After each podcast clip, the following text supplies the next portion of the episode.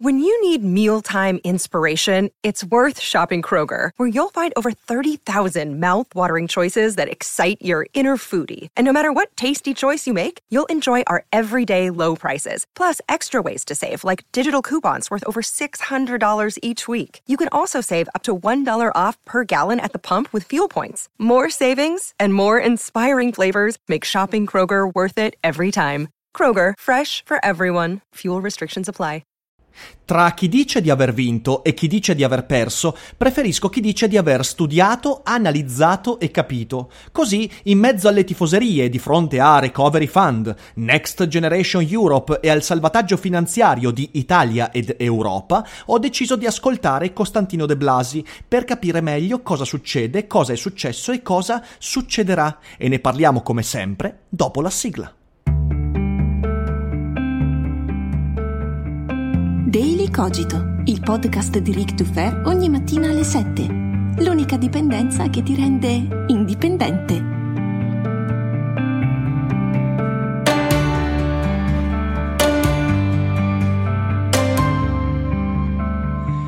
Ciao a tutti e bentornati anche quest'oggi qui su Daily Cogito. Io sono sempre Ric Dufer e intorno al casino letterale di questi aiuti, che in realtà potrebbero anche essere un casino un po' minore rispetto a tante altre cose viste in passato, si cerca di fare un po' di ordine e chi meglio di Costantino De Blasi qui con noi per fare ordine. Ciao Costa e bentornato su Daily Cogito. Ciao carissimo, è sempre un grande piacere. È un grande piacere anche per me. Guarda, io in questi giorni sono andato a leggermi, spulciare, capire, ascoltare dichiarazioni via dicendo e comunque le cose sembrano molto, ancora non dico fumose, però sicuramente servono delle voci che riescano a chiarire quello che sta succedendo, perché anche il modo con cui si è arrivati a, questo, a, questa, a questa, determinazione è abbastanza confuso. E, e, sai, fa un po' ridere il fatto che ci siano tante persone che stanno cercando di accaparrarsi il merito di quello che è successo, alcuni amplificano enormemente soltanto i benefici, senza andare poi a guardare i costi di quello che verrà fatto e ovviamente dimenticandosi le condizioni, i meccanismi. E allora la domanda che ti faccio io così secca, proprio violentissima e brutale è ma questa cosa che è successa dal tuo punto di vista è un bene o un male intanto? Oh, bisognerebbe capire quale punto di vista, perché da un punto di vista, secondo me, negoziale è un buon accordo. Bene. Beh. È un buon accordo perché è abbastanza articolato, poi diremo anche eh, che cosa manca all'accordo, ma è normale che mancasse. È un buon accordo perché va nella direzione di creare uno strumento europeo. Uh-huh. Adesso non so se questo strumento europeo può essere propedeutico ad un ulteriore passo in avanti della costruzione europea, quella che dovrebbe tendenzialmente arrivare a produrre un'Europa federale, questo non lo so, non, non lo può sapere nessuno, penso. Mm-hmm. Però, però, è uno strumento uh, sicuramente per come è costruito intelligente. Okay. È uno strumento che prevede molte cose buone, fra cui anche le condizionalità di cui poi ovviamente immagino parleremo un pochino dopo, perché certo. sono, come sai, a favore di strette condizionalità sull'uso di determinati soldi, soprattutto quando sono soldi comuni. E, ehm, quindi sotto quell'aspetto va bene. C'è però da dire che la materia è ancora poco conoscibile perché dei passaggi fondamentali non sono stati fatti e non potevano essere fatti nel vertice di Bruxelles dell'altro giorno, uh-huh. perché manca tutto il framework normativo che poi deve avere un suo iter e che deve terminare questo iter poi con l'approvazione da parte dei parlamenti nazionali. Certo. Per cui stiamo parlando ancora di un progetto sicuramente meglio definito rispetto agli annunci fatti dalla Ursula von der Leyen oppure dal vertice franco-tedesco di un mese fa circa, quindi un, un grande passo avanti, sì. ma non abbiamo ancora uh, uh, il, il Recovery Fund già stabilito in tutti i suoi passaggi. Tanto è vero che ti faccio un esempio, perché poi sicuramente entreremo un attimo nei dettagli. Ancora non si capisce bene, perché la norma, il testo che hanno rilasciato non lo dice, qual è, in caso del famoso freno d'emergenza, uh-huh. l'organismo europeo che deve dire sì, fermiamoci con i pagamenti, oppure no, non fermiamoci con i pagamenti. Questo il testo non lo dice, ci si può arrivare ad intuito, però io piuttosto che eh, lasciare all'intuito, eh, visto che tra l'altro essendo strumenti nuovi non c'è prassi consolidata, certo. bisogna aspettare quello che succederà poi fra settembre e ottobre quando le norme, tutte quante articolate, tutte quante organiche, verranno poi rilasciate da Commissione e da Parlamento europeo. Che poi è interessante perché quella cosa del freno d'emergenza è stato poi la questione su cui si sono impelagati per un'intera giornata, la polemica con Rutte e via dicendo. Quindi c'è un po' la sensazione che quel, quel tema sia rimasto un po' fumoso perché comunque non si è arrivati. Ma forse, forse è stato considerato come una cosa secondaria rispetto alla determinazione poi delle cifre e, e, e perlomeno la volontà di dire ok, mettiamoci questo nuovo bazooka potrebbe essere considerato una versione 2 del bazooka di Draghiana memoria. Eh, quindi, da un punto di vista delle, del, del, dell'accordo, dice che è un buon accordo. E da quale punto di vista potrebbe invece essere considerato qualcosa di non così questo dipende molto da, da, due fattori. Il primo fattore è dalla bontà dei programmi che verranno presentati, perché guarda, è come eh, mi viene a fare questo paragone. È un po' come quando devi partecipare ad una gara, devi vincere eh, rispetto a, a, agli altri che partecipano alla gara, cioè, cioè viene assegnato proprio un punteggio. Okay. Cui la cosiddetta eleggibilità dei progetti, questo è il termine che viene normalmente utilizzato, è valutato poi dalla commissione che devi dire questo è un progetto che merita di essere, di essere finanziato. Sì. Parte naturalmente con i prestiti, parte naturalmente con, con i grants. Sì, Però quindi la grande sfida per l'Italia, soprattutto che non ha una buonissima tradizione sotto questo aspetto, è quello di presentare progetti buoni. Il secondo elemento è quello che poi a me ha fatto molto divertire, perché poi c'è sempre eh, eh, come dire, ognuno c'è il suo sovranista, no? Il secondo elemento è il fatto che la politica ne ha approfittato dalla parte dei governi che hanno partecipato alle discussioni a dire viva ce l'abbiamo fatta, siamo tutti contenti, abbiamo ottenuto tutti quelli che volevamo e dall'altra parte, proprio in modo a specchio, tutte le opposizioni tutti i paesi che dicono che schifo, eh, certo, ci siamo certo. venduti. Hai visto eh, per esempio eh, il, il, leader dell'opposizione olandese come ha attaccato violentemente Wilders, Wilders. Wilders sì, esatto. sì. Ha detto gli olandesi sono tre volte meno ricchi degli italiani, sì, ma sì. noi dovremo pagare per questa crisi. Eh, esatto, lo leggevo proprio pochi minuti fa. Quindi c'è questo gioco politico che è stato anche molto forte durante la discussione del weekend, però c'è questo gioco politico che non ti fa mai Uh, valutare le cose per quello che sono. Mm-hmm. Cioè, la dialettica politica non si ferma mai neanche davanti ai numeri, è una cosa incredibile. Ora, la valutazione uh, di, di, Wilders mh, mm, potrebbe anche trovare qualche appiglio, però poi vedi che quando devi fare propaganda politica racconti baggianate come certo. quella che certo. appena, appena detto. Certo. Solo, Questa cosa solo... succede in Italia con Salvini, mm-hmm, certo. in modo molto duro perché ieri Salvini ha fatto una conferenza stampa alla Camera sì. uh, insieme a Bagnai, in cui anche, anche, Salvini ha detto delle cretinate di dimensioni colossali. E, ehm, e, lo fa l'Olanda, immagino lo facciano gli oppositori sovranisti austriaci, eccetera, eccetera, eccetera, perché c'è sempre un gioco delle parti a cui la politica proprio non riesce a rinunciare. Eh, questo è un aspetto che, che ho proprio, eh, cioè è, è, comunque la fiera del bias, de, de, del bias di conferma eh, e, e non, c'è, non, c'è, la lucidità, eh, ovviamente complice anche l'emotività che stiamo vivendo in questo periodo, però ancora di più quindi è moltiplicata e la politica ci marcia sopra. Certo. Ed è per questo che ripeterò sempre che le soluzioni non arriveranno mai veramente dalla politica. E questo, e questo diventa sostanziale, oggi non lo è, oggi è solo dialettica, ma questo può diventare sostanziale quando dovranno i parlamenti nazionali approvare il piano certo, definitivo. Certo. Certo. Perché poi lì vedremo le barzellette nei parlamenti. Ah, sì. Ah, sì, e, ah, sì. e, tu immagini il Senato italiano come spaccato e come sul filo del rasoio no? con, oh, con, la oh, maggioranza. Oh, per cui lì diventerà molto dura la dialettica, non sarà più una dialettica salottiera o da conferenza stampa, sarà una dialettica che deve servire ad, arrivare a un voto. Sì, sì, assolutamente. Quindi la partita non si è assolutamente chiusa lunedì mattina alle 5 con la recrudescenza del fatto che saremo comunque in periodo pieno e periodo elettorale quando si discuteranno queste cose. Quindi sì, esatto. andiamo verso una congiuntura politica che, che, mi fa dire forse chiudo i social, forse io, io, a settembre spengo i social, vediamo cosa succede. In realtà non lo possiamo fare. Io oggi ho deciso sui social di, fa, di, dedicarmi ad un allegro cazzeggio. Oh, che bello. No, io guarda, quello, quello, lo faccio io in realtà su Twitter. Io ho deciso che Twitter è il social dell'allegro cazzeggio in cui faccio semplicemente incazzare la gente. È divertente divertente, divertente. È divertente, è divertente. Eh, social, ci vuole. Sugli altri social cerco ancora di mantenere un, una certa fiducia. Ma tornando a noi, ascolta, io credo che una buona parte degli ascoltatori, magari anche quelli più giovani che non hanno dimestichezza con eh, linguaggio economico, eh, non abbiano veramente capito la differenza fra quelli che sono i prestiti e i grants. Eh, certo. allora, se dovessi spiegare, tu, tu, sei bravo a spiegare in modo semplice, sai quello che diceva Feynman, ok? Quando c'è un'idea complicata, chi la conosce veramente e chi la sa raccontare in maniera semplice. Allora, se dovessi raccontare in maniera semplice la differenza fra prestiti e grants, Ok, prestiti.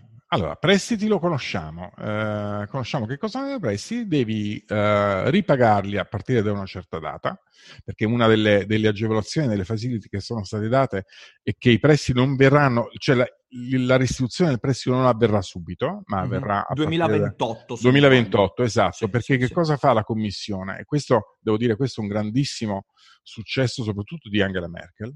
Mm-hmm Uh, se voi, quello che secondo me potrebbe essere un retroscena, quello che mi sono immaginato è che l'asse franco-tedesco sia servito proprio a questo, perché ricordiamoci che un secondo potenziale malato uh, è la Francia. Sì, sì. E, e, quindi quello, quella penso che sia stata un'agevolazione data proprio a, alla Francia e quindi riflesso anche a noi.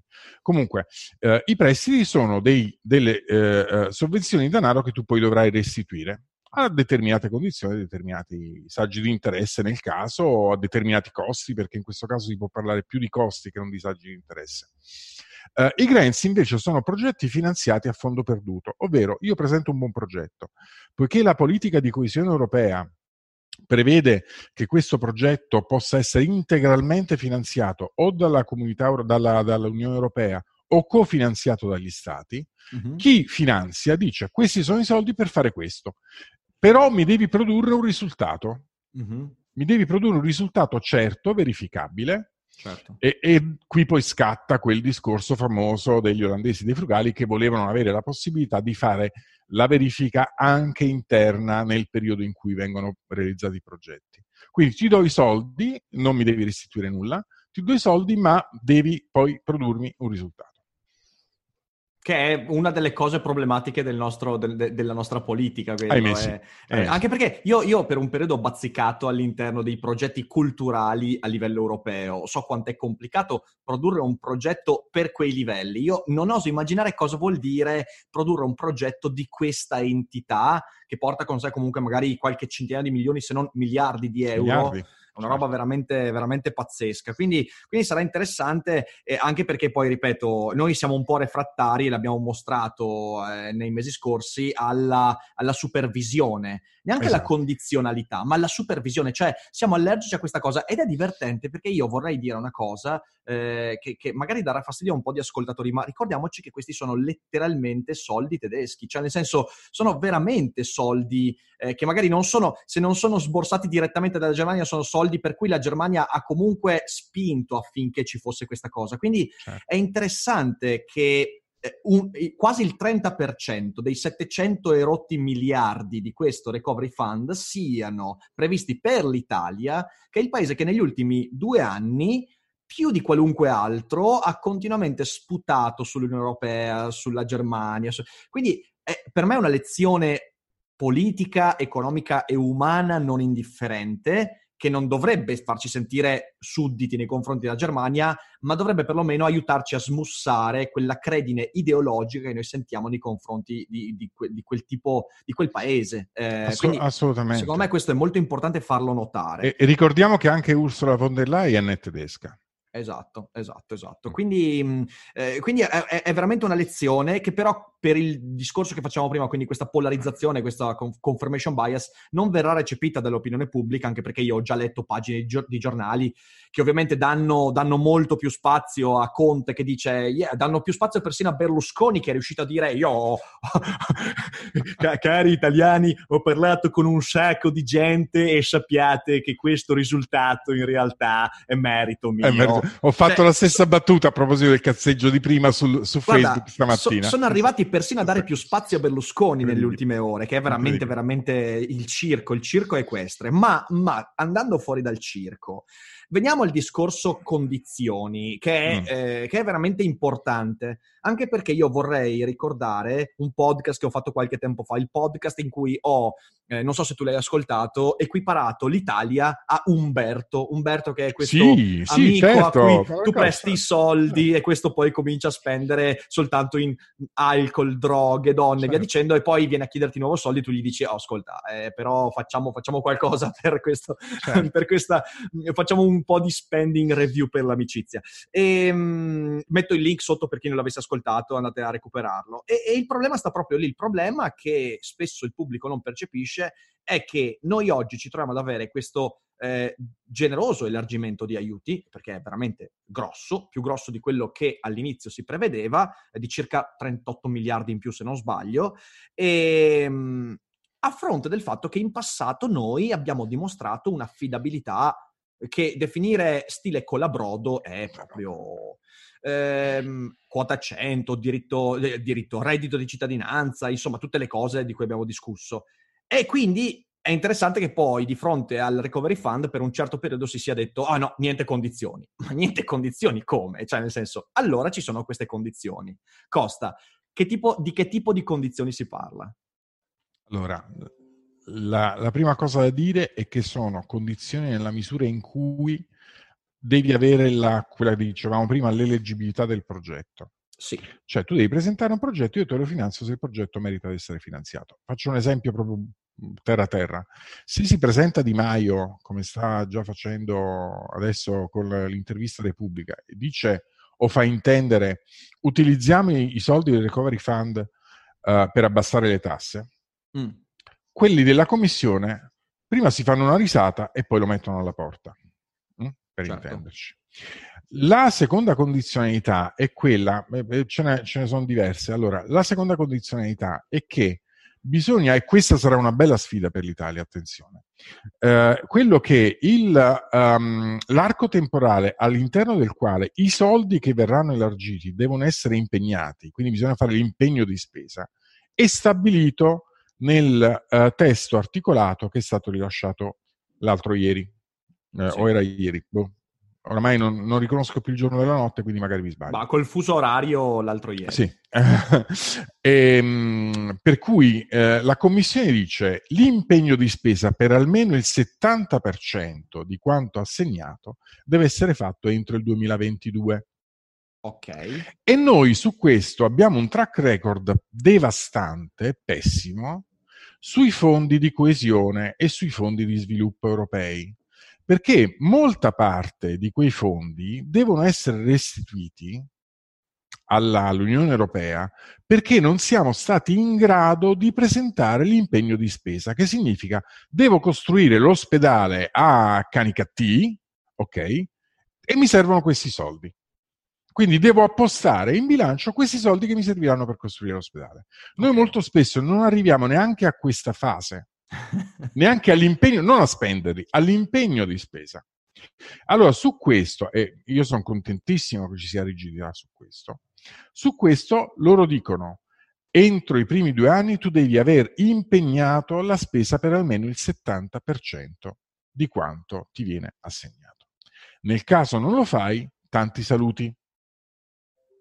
Saluti e baci. Cioè significa velocizzare dei procedimenti che qui in Italia in realtà sono eterni. Esattamente, esattamente. Quindi esattamente. sburocratizzazione, digitalizzazione, efficientazione. Esatto. Mamma mia, è, cioè, è praticamente... È una sfida epocale per noi, è eh veramente sì, si, richiede, si richiede in due anni un cambio delle procedure pubbliche di misura mai vista prima. Speriamo esatto. che sia l'occasione, cioè, eh, ti dico, è una, delle, una delle, delle, cose che mi sono sempre detto, perché di fronte alla mh, burocrazia, la, tutta la lungaggine, penso soltanto al settore giudiziario, io mi sono sempre detto ci vuole una sportellata, cioè l'Italia non riuscirà mai con un programma proattivo ad arrivare veramente a quel tipo di sburocratizzazione, all'ammodernamento dello Stato. Ci vuole un trauma, sono sempre stato convinto. Speriamo che questo sia il trauma, cioè nel senso speriamo che sia veramente la motivazione giusta per... Guarda, secondo me, secondo me è, è, molto significativo il fatto che pur avendo inserito uh, il Recovery Fund con le varie, ci sono sette uh, sottosettori, no? Uh, pur avendolo inserito nel bilancio che dura sette anni, sì. la Commissione abbia voluto stabilire dei tempi certi. Quindi, primi due anni così, 70%, terzo anno la restante parte. Quindi il programma di finanziamento dura tre anni su sette. Mm-hmm.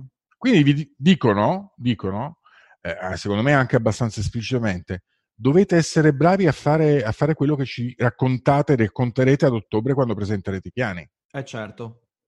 E, e, e, poiché una parte delle spese finanziabili sono anche quelle per l'efficientamento, anche una parte consistente, efficientamento della burocrazia, della, eh, della giurisprudenza, efficientamento dei processi e la digitalizzazione che fa sì. parte anche del funzionamento della burocrazia. Sì. Ecco allora che mettere dei, delle, dei traguardi temporali molto stringenti deve, deve, essere da stimolo. Certo, se lo vediamo all'italiana rischiamo eh, certo. di perdere un'occasione clamorosa. Certo, certo, certo. È veramente, veramente importante. Credo che sia fondamentale far sapere all'opinione pubblica questa cosa, perché, perché poi non c'è nulla da fare, però proprio per quello che dicevamo intorno alla politica, la politica si muove sempre anche sulla base di un sentimento pop- popolare che se si adagia sul oh mio Dio che tempi troppo stretti, poi si traduce nel fatto che non si farà mai nulla. Invece bisogna esatto. far capire che che qui veramente ne va del futuro del prossimo decennio italiano. Esatto. Eh, ah, guarda, è, è, è, al tempo stesso, devo dire che di fronte a questa cosa sono al tempo stesso stimolato e un po', um, un po angosciato, ecco, mettiamola così.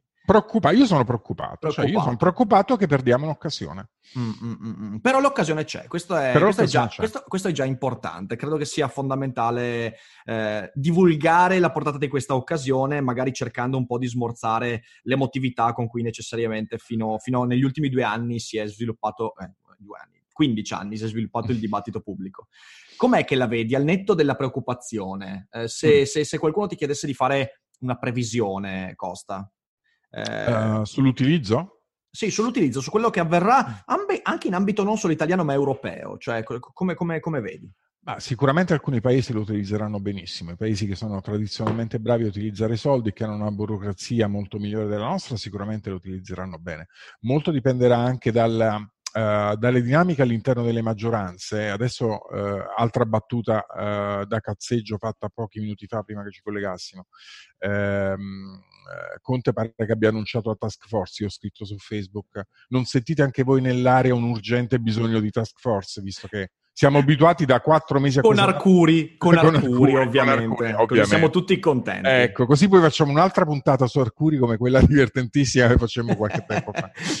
Ehm, allora, molto dipenderà da questo. Vedi, io ho fatto una battaglia proprio in questi giorni, non so se l'hai seguita, sui social, eh, che poi è stata ripresa e è diventata quasi virale, perché l'Italia è l'unico paese dei 28 che si è presentato senza il, um, il piano delle riforme nazionali che obbligatoriamente, lo sottolineo, obbligatoriamente deve essere presentato entro il mese d'aprile, ma non per il Recovery Fund, non per Next Generation EU, quello che si doveva scrivere, ma perché così prevedono le norme europee che hanno un certo percorso anche temporale per poter arrivare alle raccomandazioni che vengono fatte a ogni singolo paese. Uh-huh. Quindi, eh, quando tu prepari eh, il documento di economia e finanza, contestualmente devi dire anche alla Commissione europea: io voglio fare queste cose, voglio raggiungere questi traguardi, mi voglio organizzare per.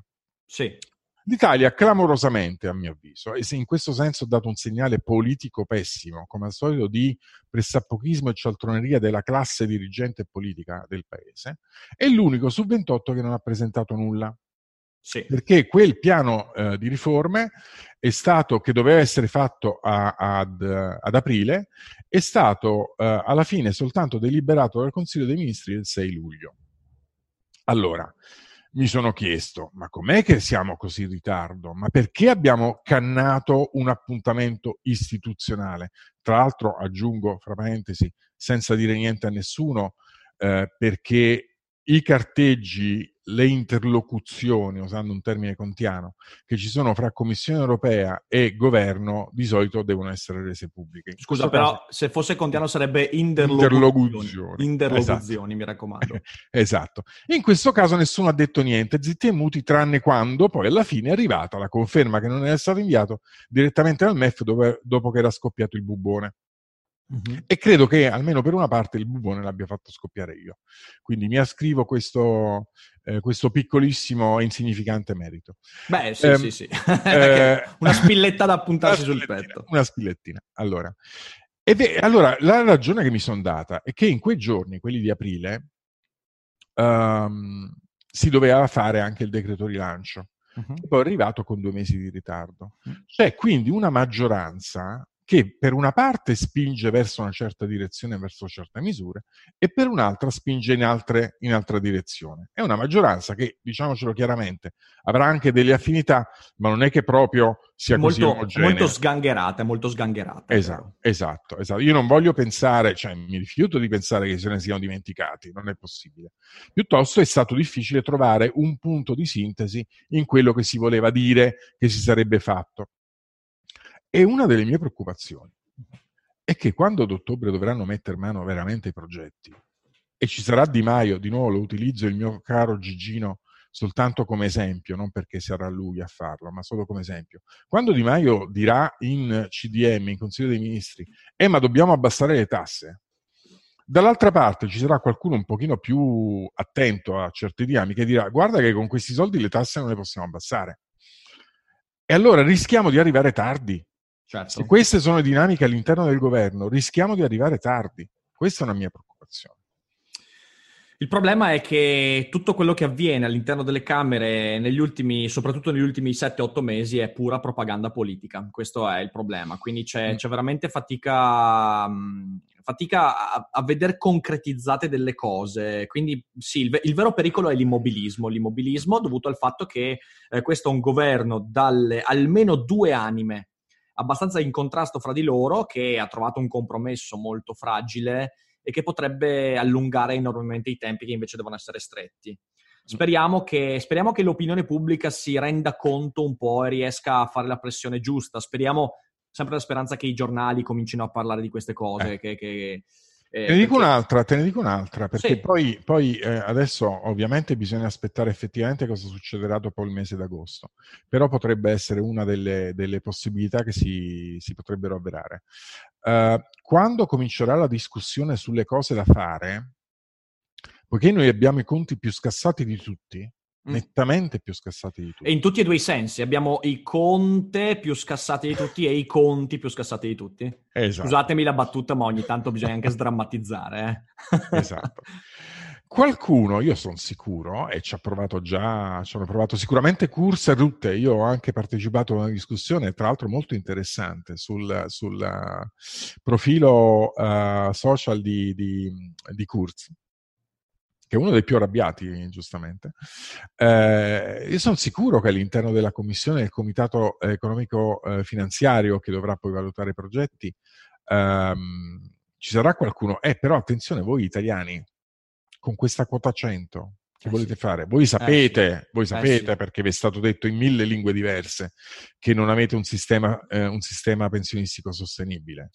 E voi italiani avete fatto il reddito di cittadinanza? Va bene ma le politiche attive del lavoro dove sono? Visto che tra l'altro uno degli elementi fondamentali per la valutazione dei progetti, ma anche che sono stati determinanti per l'assegnazione dei fondi, eh? mm-hmm. perché i fondi, come ricordavi tu all'inizio, non sono assegnati in modo proporzionale, no. sono assegnati di più all'Italia e alla Spagna perché, fra le altre cose dove sono indietro Italia e Spagna, è anche il tasso di occupazione. Allora io mi aspetto che qualcuno dirà, eh ma reddito di cittadinanza e vabbè. Ma che cosa avete fatto per migliorare il tasso di occupazione? Già. Niente, la risposta è niente, eh, anzi eh, il contrario, anzi, anzi. anzi, anzi l'abbiamo danneggiato. Eh, guarda, eh, questa chiacchierata credo che abbia informato tante persone, però spero ci dia da pensare, più che altro perché, mm, perché io credo che ci troviamo in una congiuntura veramente unica, in quanto siamo su quel bilico nel quale da un lato tu hai la caduta nei peggiori difetti eh, e quindi con una risposta di pancia a questa grande opportunità cadiamo e ci perdiamo tutto questo treno cadendo poi in, un, in una vera età oscura. E dall'altra parte forse c'è la possibilità, l'opportunità di avere una spinta, una, una drizzata di spalle per scrollarci di dosso qualche, qualche vero blocco politico, psicologico che questo paese ci porta dietro da, da troppo tempo speriamo ci sia, ci sia questa scrollata di spalle. Uh, non, non, so come produrla, ma insomma cerca, bisogna cercare di fare informazione me, nel eh, miglior dei modi possibili. Esatto, esatto. L'altro timore, vedi, eh, un'altra facility importante che viene data è il fatto che si potrà chiedere per il 2021, sì.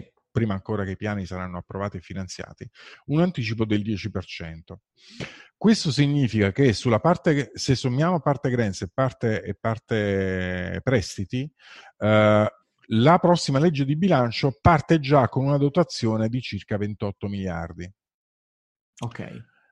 E allora, e allora, il pericolo qual è? Che la legge di bilancio è fatta e qualcuno possa pensare che con questi 28 miliardi a UF che ci arrivano subito si mm. possono fare le solite cretinate. Eh sì.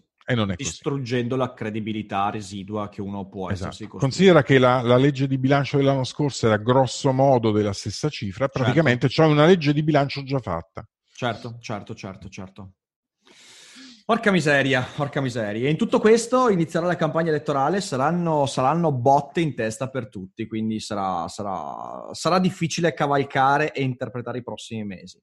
E speriamo di farlo nel migliore dei modi, dai, e, insomma, da settembre ce la metteremo tutta poi, liberi Siamo oltre, qua. liberi oltre, qui su Daily Cogito, il più possibile, il più possibile, dai. Siamo qua, informare, informare, informare, la cosa più importante è forse una delle principali che mancano. Sono d'accordo, sono d'accordo. E spingere affinché anche qualche giornale cominci ad alzare un po' la testa e cominci a dire: sì, ok, bello dire che tutto va bene politicamente in Italia, però magari adesso cominciamo anche a voltare un po' la testa e guardare a un altro mondo possibile. Speriamo. Intanto Costa, grazie mille per aver portato insomma queste informazioni, spero che siano state utili, anzi sicuramente sono state utili a chi ci ascolta. Eh, tu vai in pausa, vai in ferie, eh, te ne vai eh, in Una cosa del genere che non si può proprio chiamare ferie, altrimenti offendo le ferie vere. Però...